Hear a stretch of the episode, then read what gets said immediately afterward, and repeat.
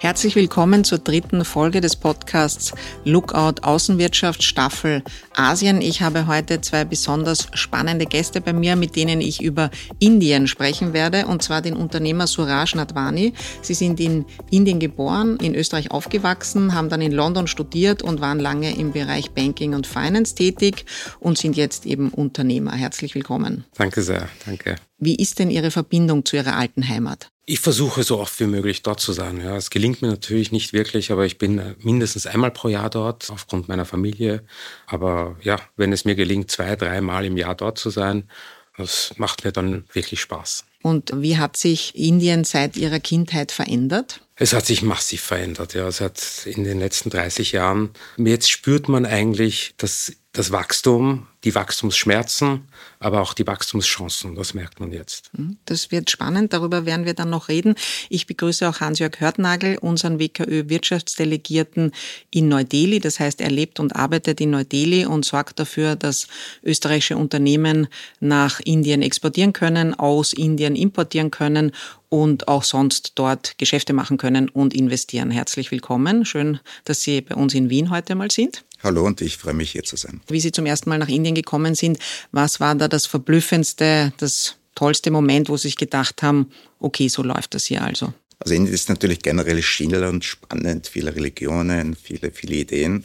Aber ein prägendes Event war schon, und da erinnere ich mich sehr gerne dran, als ich zum ersten Mal angekommen bin, die Fahrt zum Flughafen, in die Stadt hinein, und wenn man dann am Hotelzimmer steht um Mitternacht und sieht zum ersten Mal Herden von Kühe vorbeigehen, nicht? Und wir haben das alle in der Schule gelernt, in Indien sind die Kühe heilig, und das wirklich sieht vom Fenster richtig, der Kuhherden mitten in der Stadt vorbeispazieren, das war schon ein prägendes Ereignis. Und die darf man dann auch nicht verscheuchen?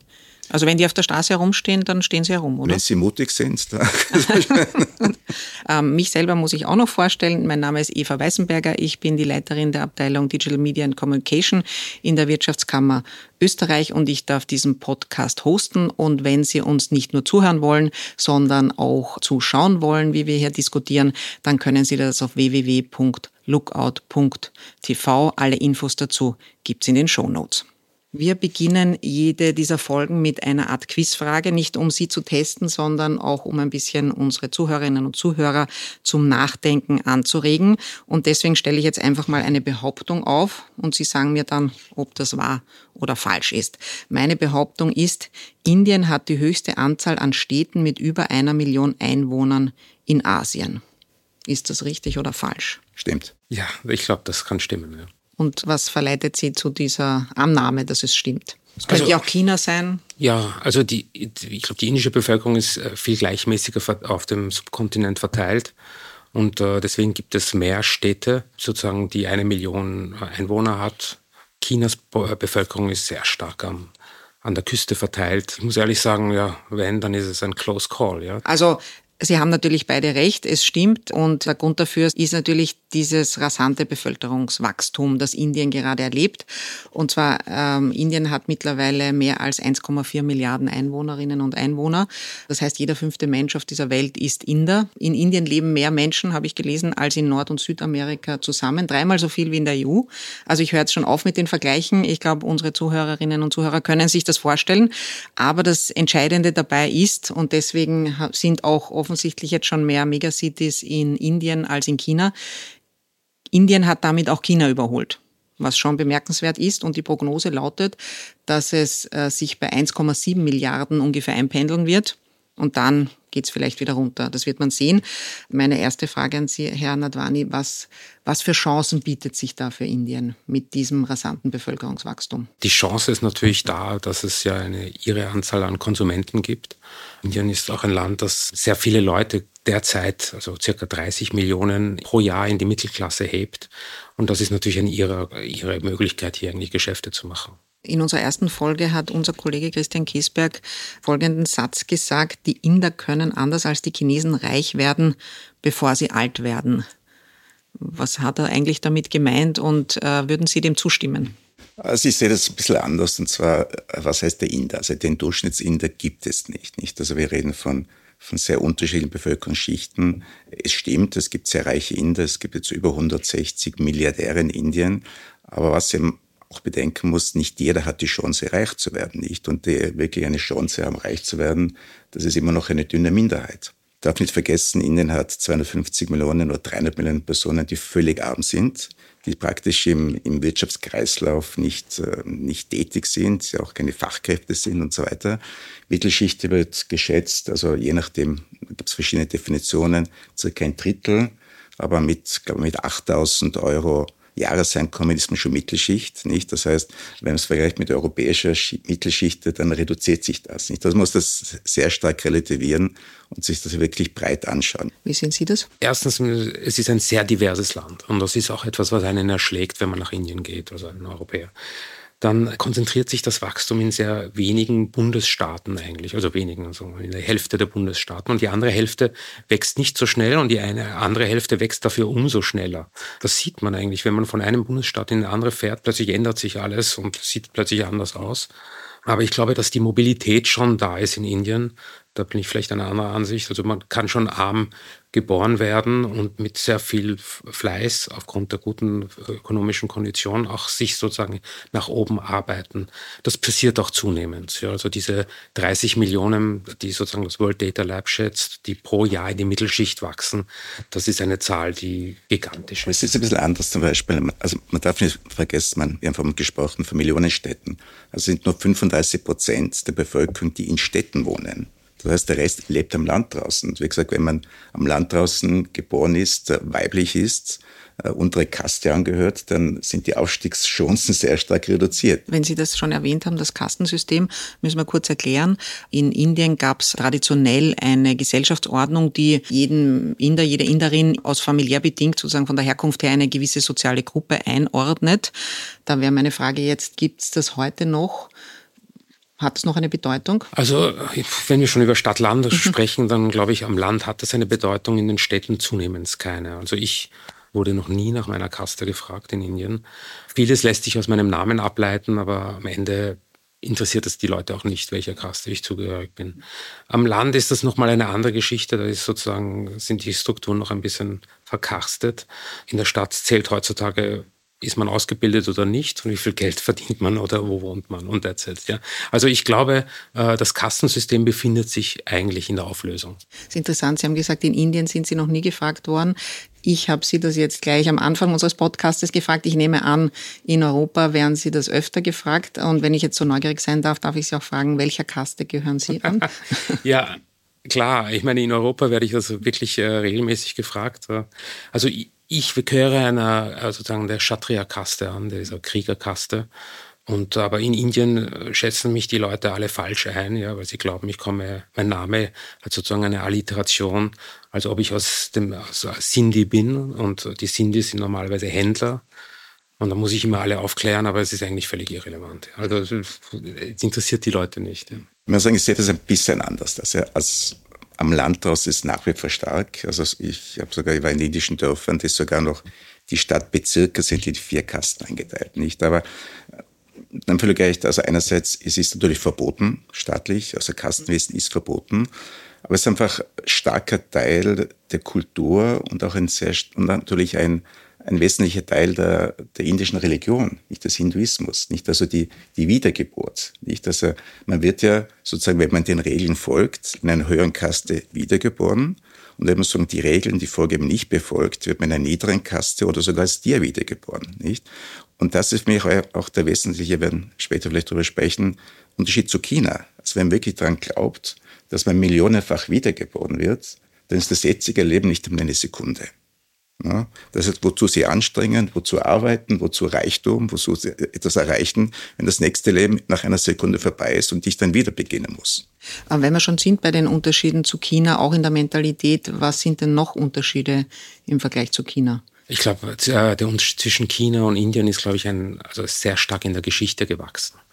Also Indien hat eine stärkere Integration mit dem Westen, das ist vielleicht auch nochmal ein Thema. Und Indien, muss man ganz ehrlich sagen, historisch war das reichste Land der Welt. Christoph Kolumbus ist nicht nach China gesegelt, sondern nach Indien. Und es hat damals auch so 30% des BIPs beherrscht. Ich rede von vor 1000 Jahren. Und dann ist es so in eine tausendjährigen Abstieg gegleitet. Und das ist jetzt das Gefühl, das in einem Land besteht, ja, dass man jetzt wieder an die alte Geschichte anknüpft und sagt, wir wollen wieder diesen Platz haben in der Geschichte, den wir damals hatten. Chinas Geschichte ist wiederum anders. China hatte sozusagen war auch ein extrem großes, reiches und mächtiges Reich eigentlich, und hat aber nicht die Geschichte des Kolonialismus und dieser Kriege durcherlebt, sondern hat eigentlich eine interessante Retrospektive, eine interessante Geschichte des Kommunismus erlebt.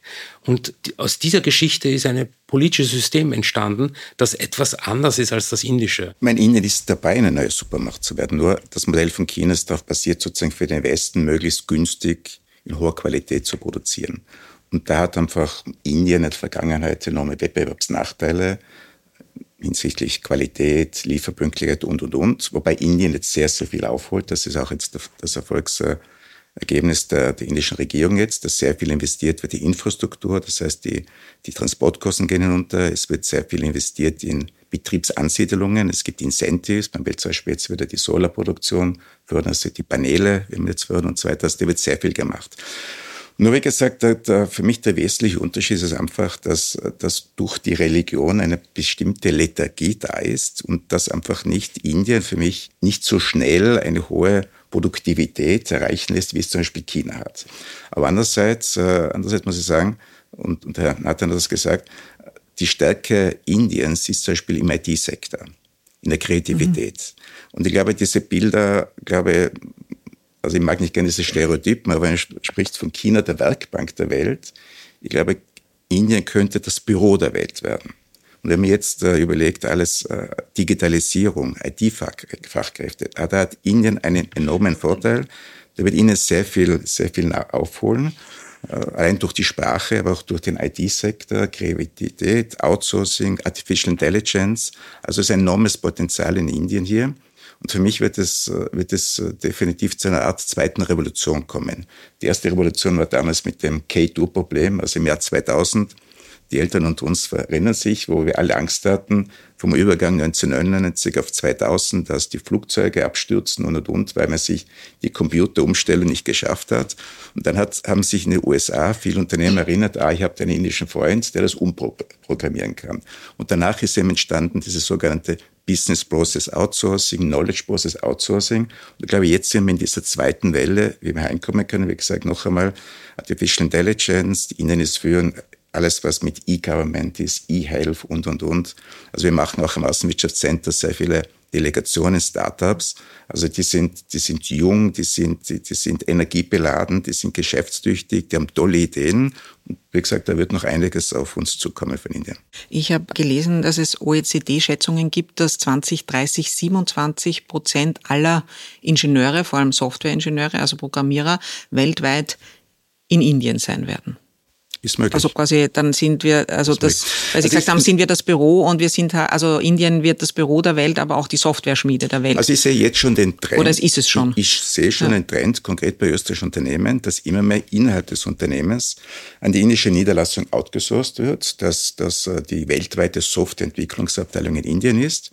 Ich sehe auch den klaren Trend aufgrund des Stichwort Fachkräftemangel in Österreich. Ich sehe auch den Trend, dass immer mehr zum Beispiel Maschineninstallationen weltweit, Installation von Industrieöfen von der indischen Niederlassung durchgeführt wird, weil die österreichischen Fachkräfte nicht mehr erreichbar sind, nicht mehr da sind. Das heißt, da wird immer mehr zur eigenen Niederlassung outgesourced nach Indien. Da hätte ich eine kurze Zwischenfrage, weil wir ja eben nicht mehr nur unter einem Fachkräftemangel, sondern sogar unter einem Arbeitskräftemangel leiden in Österreich.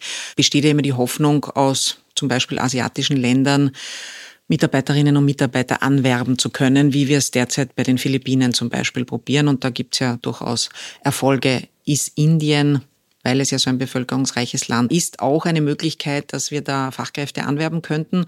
Oder sagen die, ihr könnt eure Produktion oder eure Software-Schmiede zu uns verlegen, aber wir kommen sicher nicht zu euch? Also es geht nicht darum, nur unter Anführungszeichen Fachkräfte herzubringen. Natürlich bei manchen Fachkräften, technische Berufe, Pflegekräfte ist eine physische Anwesenheit erforderlich. Aber es gibt sehr viele, zum Beispiel, wo die IT gebunden sind, IT-Fachkräfte, sozusagen, wo man am Computer Kästchen arbeitet, wo es egal ist, ob man jetzt in Wien sitzt oder in Delhi sitzt, einfach das ist die Büroorganisation. Also unser Interview könnte genauso jetzt sein, Sie sitzen in Wien, Sie sitzen in Klagenfurt und Sie sitzen in Neu Delhi. Wäre natürlich nicht so charmant und nicht so angenehm, aber technisch wäre es, vom Inhalt wäre es locker möglich. Wir sind ja schon mittendrin, dass eben Indien der Digitalisierungs-Hotspot der Welt geworden ist. Aber man sieht es angeblich, also das wollte ich jetzt fragen, ob das wirklich so ist, auch im alltäglichen Leben. Ich habe ja ein Foto mitgebracht von einem Straßenmarkt, wo ein junger Mann sowas wie eine Eierspeise macht. Sie können mir vielleicht sagen, was für ein Gericht das ist. Jedenfalls ist hier ein QR-Code und man kann damit bezahlen. Also ich habe gelesen, dass fast der gesamte Zahlungsverkehr mittlerweile, über 70%, schon über so ein Bezahlsystem am Handy funktioniert. Und damit auch das Bargeld eigentlich am Aussterben ist. Wie stellt sich das dar im Alltag? Also Indien macht jetzt mit den digitalen Transfers mehr Transfers als die USA und Europa zusammen pro Monat. Der Unterschied hier ist, es ist also kein amerikanisches System, wir hängen nicht an Mastercard und Visa, sondern es ist ein indisches System, das basierend auf einer digitalen ID basiert. Jeder Bürger bekommt eine digitale Identität. An die Identität ist ein Konto gebunden und ich kann Ihnen heute, jetzt auf Ihr Telefon sofort einen Betrag überweisen und Sie bekommen sofort eine Bestätigung. Die Überweisung passiert aber auch in der Sekunde. Und das passiert eben da. Das ist interessant, Indien hat ein anderes Konzept zu diesem Zahlungsverkehrsthema. Nämlich Indien sieht das Ganze als Public Good. Das ist etwas, das sich der öffentlichen Regierung stellt, das der Öffentlichkeit gratis zur Verfügung. Ja? Da verdient niemand was daran. Das heißt, es gibt auch keiner einen Prozentsatz ab. Deswegen ist die Akzeptanz plötzlich so. Vielleicht noch ergänzen, ich glaube, das war einer der größten Leistungen weltweit einer Regierung, dass 1,3 Milliarden Personen eine 10-stellige Identifikationsnummer haben. Also vergleichbar mit der österreichischen Sozialversicherungsnummer. Das war eben die Basis, um dann ein Konto zu eröffnen, gratis. Und im Hintergrund dieses Zahlungssystem. Und ich muss jetzt dran denken, vor 10, 15 Jahren, Indien hat immer gesagt, nicht weil man einfach gesehen hat, wie ich vorhin das gesagt habe, im Vergleich zu China, dass man mit der Produktion halt nicht so mitkommt.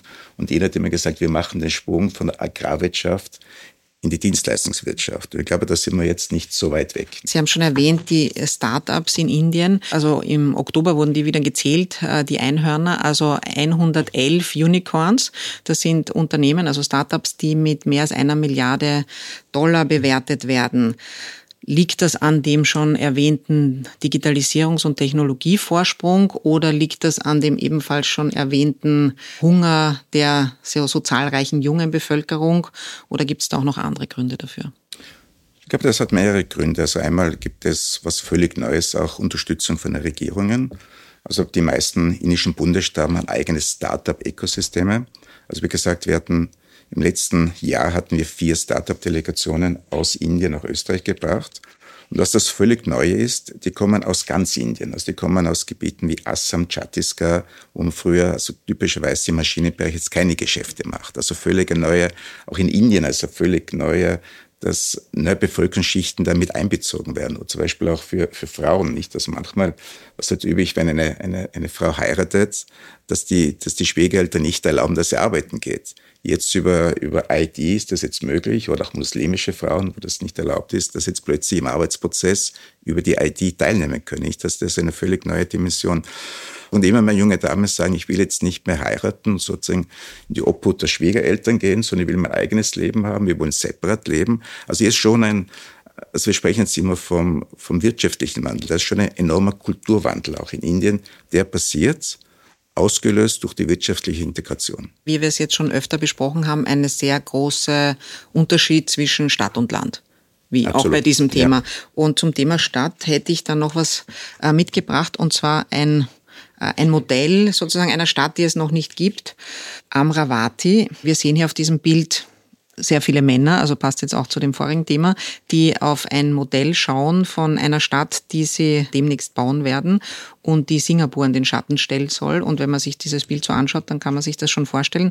Am Ufer des Flusses Krishna, und dort sind jetzt, ich weiß nicht, war jemand von Ihnen schon mal dort? Also ich war dort noch nicht.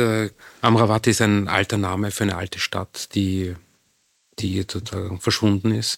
Ich glaube schon, dass Indien solche Pläne machen muss, um sozusagen auch diese diese Landflucht in den Griff zu kriegen. Es gibt ja die Megastädte in Indien und die wachsen jedes Jahr, jeden Tag eigentlich an und das bringt einen extremen Druck auf diese Megastädte. Vielleicht noch ergänzen, es gibt seit 2015 eine Initiative der Regierung, und zwar Smart City Projekt, also wurden 100 Städte ausgesucht, teilweise natürlich ausgehend von unterschiedlichen Niveaus. Also in den Smart Cities teilweise schon auch auf dem Niveau einer Kanalisierung nicht. Aber was jetzt spannend ist, dieses Smart City Projekt, das läuft nächstes Jahr aus, soll auf 4000 Städte erweitert werden.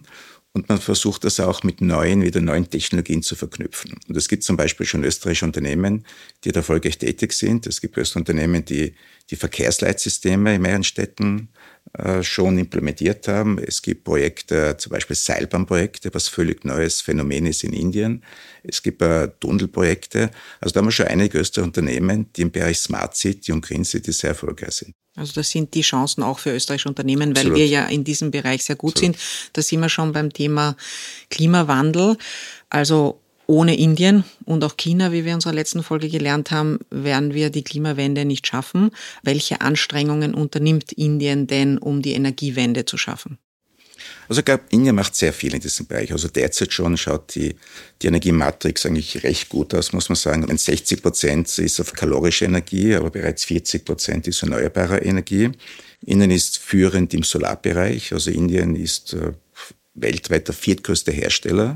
Die indische Regierung ist auch sehr, sehr bemüht, den Wasserstoffbereich zu fördern. Gibt es auch eigene Systeme.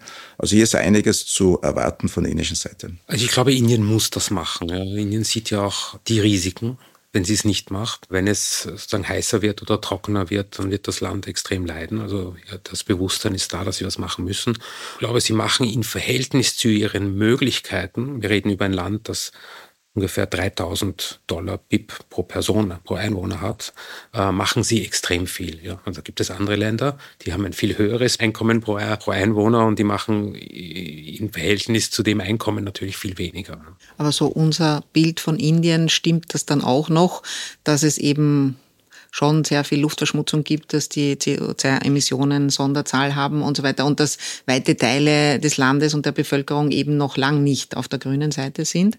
Oder ist da wirklich so viel passiert in den letzten 10 Jahren, dass man da schon recht weit ist? Ich meine, absolut, die indischen Städte sind die verschmutztesten der Welt, das ist keine Frage. Und Indien hat sich auch sehr langfristige Ziele gesetzt, muss man auch dazu sagen. Also bis 2070 möchte man klimaneutral sein. Aber wie gesagt, es ist ein Bewusstsein da, es wird viel getan. Ich hatte zum Beispiel letzte Woche eine Delegation aus Indien der Zementindustrie. Und die Inder sind die 2 größten Zementhersteller der Welt. Und wir hatten 15 Unternehmen, die 85% der indischen Produktion abdecken. Die haben wir nach Österreich gebracht, weil Österreich sehr stark 90% Alternativbrennstoffe. Das heißt, wir haben in Österreich 10 Zementwerke, die zu den modernsten der Welt gehören, wo bis zu 90% Alternativbrennstoff verwendet wird. Das heißt, Müll wird in Brennstoff verarbeitet. Und wir haben ca. 15 Unternehmen in diesem Bereich, die Technologien haben, die den Müll sammeln, recyceln und aufbereiten. Wie gesagt, Österreich 90%. Indien 6%, die waren alle begeistert von Österreich, ein Riesenpotenzial und auch das Bewusstsein ist da. Also da tut sich schon einiges. Die Regierung wurde schon oft erwähnt, also wir haben schon oft von der Regierung gehört und das passiert ja nicht alles im luftleeren Raum, sondern da muss es ja einen politischen Willen dazu geben und der kommt vom Premierminister Narendra Modi. Und die NZZ hat den einmal heuer in einem Porträt beschrieben als Macher mit autokratischen Allüren. Soll heißen, eben dieser Wirtschaftsausschwung, diese ambitionierten Ziele, auch im Klimaschutz, in der Digitalisierung, die gehen auf sein Konto. Gleichzeitig ist seine Partei, wird beschrieben als hindu-nationalistisch und steht im Verdacht, sozusagen die Pressefreiheit ein bisschen einschränken zu wollen und autokratische Züge eben zu fördern. Ist das eine treffende Beschreibung aus europäischer Sicht? Man darf das nicht vergessen. Also Indien ist ein mehrheitlich hinduistisches Land, wurde aber jahrhundertelang von sozusagen muslimischen oder islamischen Regierungen regiert und dann von einer britischen Regierung. Das heißt, wenn wir reden über eine sozusagen die letzten 300-400 Jahre, ist der Hinduismus so ein bisschen unterdrückt worden. Und der kommt jetzt ein bisschen raus, aber 30% der Wähler der Partei des Herrn Modi sind Moslems. Wir haben jetzt viel über die europäische, also unsere Sicht auf Indien gesprochen. Interessant ist natürlich auch die indische Sicht auf die EU. Und wir hatten beim Asientag Anfang Dezember bei uns zu Gast in der WKÖ eine ehemalige indische Außenministerin, Nirupama Rao. Und jetzt hören wir uns mal an, was sie sozusagen über den Vergleich Europa und Indien zu sagen hat. Europe and India are natural partners. We come from a similar democratic ecosystem. We stand for diversity. We stand for plurality. We are really poised to build a much stronger, much more diversified relationship today in trade, in technology, in investment, in infrastructure, in people-to-people contacts, in health and education, biotechnology, for instance, and particularly in digital infrastructure development. Wir werden jetzt gleich noch sprechen darüber, was für Chancen sich daraus für unsere Unternehmen ergeben. Ich hätte jetzt noch vorher eine Frage, Herr Nathwani, wie sehen die Inder denn Europa? Also Indien sieht sich sehr europanahe. Ja, also diese Geschichte oder die Storyline des gemeinsamen Ursprungs einer Sprache, sozusagen der indoeuropäischen Sprache oder den indoeuropäischen Leute. Ich fühle mich so auch stark als Indoeuropäer, wenn man mich fragt. Es gibt sehr viel Austausch und gab es historisch immer zwischen Indien und Europa. Und dieser Austausch, da gibt es ein gegenseitiges, starkes Interesse, noch stärker zusammenzuarbeiten. Indien ist sozusagen im Moment auch sprachlich bedingt und auch historisch bedingt ein starker Partner der USA. Da gibt es ganz viele Inder, die in den USA studieren und dort auch dann IT-Unternehmen gegründet haben, dort sehr erfolgreich geworden sind. Hier gibt es, glaube ich, noch viel mehr Potenzial. Ja? Ich glaube, Europa ist ein bisschen eine Blackbox für Indien, muss man ganz ehrlich sagen. Kennen Deutschland, ein bisschen Frankreich, aber dann, wenn man weitergeht, ja, Spanien, Osteuropa, okay, ist zwar interessant, touristisch, aber sie haben keine Geschäftskontakte. Österreich hat ein unglaubliches Brand Equity in Indien, glaube ich. Deutschland hat ein unglaubliches Brand Equity in Indien. Und da kann man natürlich darauf aufbauen, ja.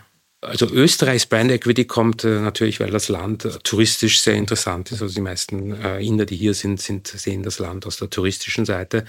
Aber wenn man mit einem österreichischen Unternehmen nach Indien kommt, dann ist das alles, wow, das ist cool, da möchten wir auch mitarbeiten. Das ist interessant für uns. Ja. Haben wir in Österreich Indien zu lange unterschätzt wirtschaftlich? Also jetzt, wo man sich ein bisschen von China freispielen möchte, kommen plötzlich alle auf Indien oder war Nein. da eigentlich immer schon sehr gute Geschäftsbeziehungen? Nein, ich glaube nicht, dass wir es unterschätzt haben und vielleicht, um das vorhin anzuschließen, ich meine schon nach der Unabhängigkeit Indiens zum Beispiel die indische Stahlindustrie wurde mit österreichischer Technologie aufgebaut. Das war damals zum ersten Mal die Geschichte, dass das berühmte LD-Verfahren weltweit verkauft wurde und nach Indien nicht. Und ich glaube, da haben wir schon einen sehr hohen Stellenwert. Österreichische Technologien waren immer verlässliche Partner für die indische Wirtschaft. Das wurde auch genützt, das war von österreichischer Seite, das wurde auch eingesetzt. Ich glaube generell schon, dass Deutschland zu Österreich einen sehr hohen Stellenwert hat. Es hat auch Zeiten gegeben in den 70er, 80er Jahre, wo sehr viele Inder in Deutschland studiert haben, Ingenieurswissenschaften, technischen Bereich. Also man trifft immer noch ältere Inder, die ausgezeichnet Deutsch sprechen. Also da haben wir schon einen sehr hohen Stellenwert in Fachkreisen, nicht? Und österreichische Technologien sind bekannt. Wie gesagt, wir waren immer verlässliche Partner und werden es auch weiterhin sein. Meine Erfahrung ist eigentlich, dass Österreich Indien ein bisschen unterschätzt hat, immer in der Vergangenheit. China wurde gesehen als ein Land, mit dem man einfach Geschäfte machen kann. Und Indien wurde immer als extrem komplex und fast schon exotisch wahrgenommen. Ja. Es ist interessant, wenn man mit Österreichern spricht, ist Indien geografisch viel weiter als Amerika. Aber geografisch ist es sozusagen viel näher eigentlich. Es sind ja 7 Flugstunden und 9 Flugstunden nach New York. Also, aber das ist, es ist eine emotionale Hürde. Ja, es hat viel mit der Geschichte zu tun. Indien war natürlich ein sehr exotisches Land und dann hat man sich nicht getraut, weil es natürlich überbordende Bürokratie in Indien gab, muss man einfach so sagen. Ja.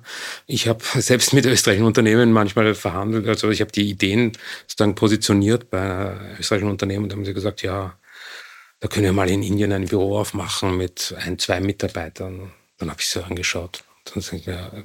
Und dann, ja, das haben wir doch auch so am Westbalkan gemacht. Und so, ja, aber Das sind schon andere Größenordnungen. Der Westbalkan ist ein anderes Land wie Indien. Und die amerikanischen Unternehmen gehen natürlich hin mit 100, 200 Mitarbeitern. Und wenn man in Indien mit 1, 2 Mitarbeitern auftaucht, dann wird man nicht wahrgenommen. Das ist uninteressant. Ja. Wir haben jetzt schon gehört, dass Indien der Digitalisierungs-Hotspot der Welt eigentlich ist.